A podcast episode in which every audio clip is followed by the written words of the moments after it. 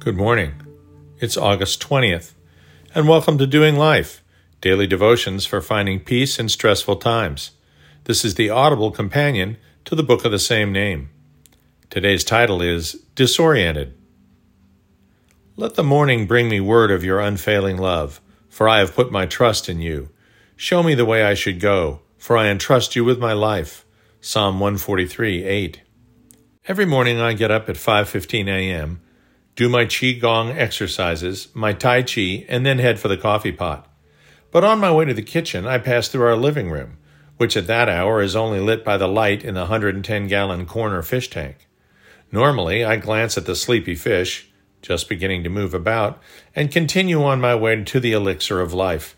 But this morning, our 18 year old blood parrot cichlid, the dowager of the tank, was swimming exactly upside down. I can promise you, this just doesn't look right, even for a large orange fish who's pretty much a disc.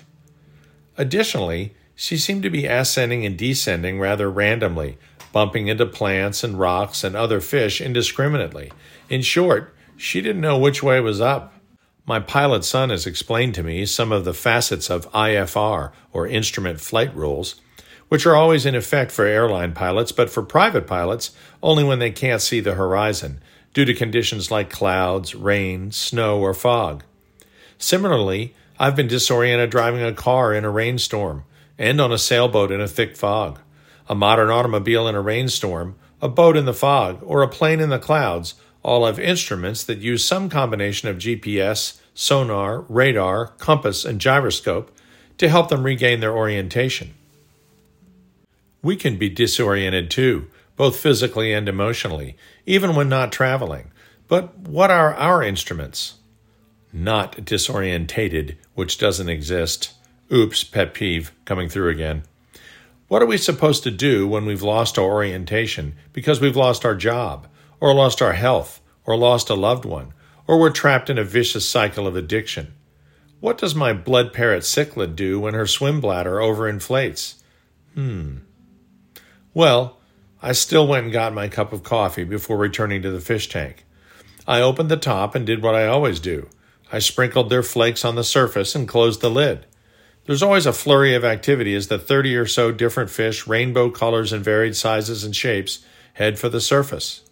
The dowager hesitated, started to swim up, which was down for her, but when she reached the surface and took the first flake, she flipped. Once she began to feed, her orientation returned.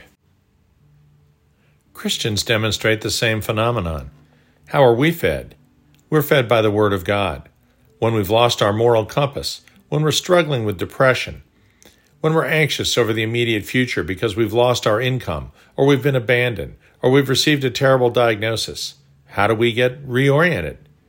We feed. We feed on the Word, and more often than not, we find that we've suddenly flipped. It's not that absorbing God's user manual will instantly make all our problems disappear, but it will put them in perspective every time. Once you have your circumstance in perspective, once you have your gaze fixed on Jesus where it should be, you will find that the horizon will stabilize right in front of you. You regain your confidence to fly on. When you don't know which way is up, head for the flakes on the surface. Open your Bible. Trust in the Lord with all your heart and do not lean to your own understanding. Proverbs 3 5. For God is not the author of confusion, but of peace. 1 Corinthians fourteen thirty three.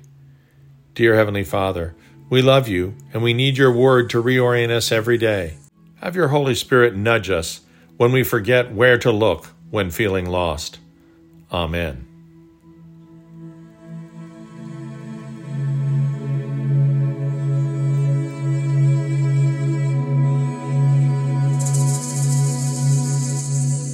We'll see you tomorrow.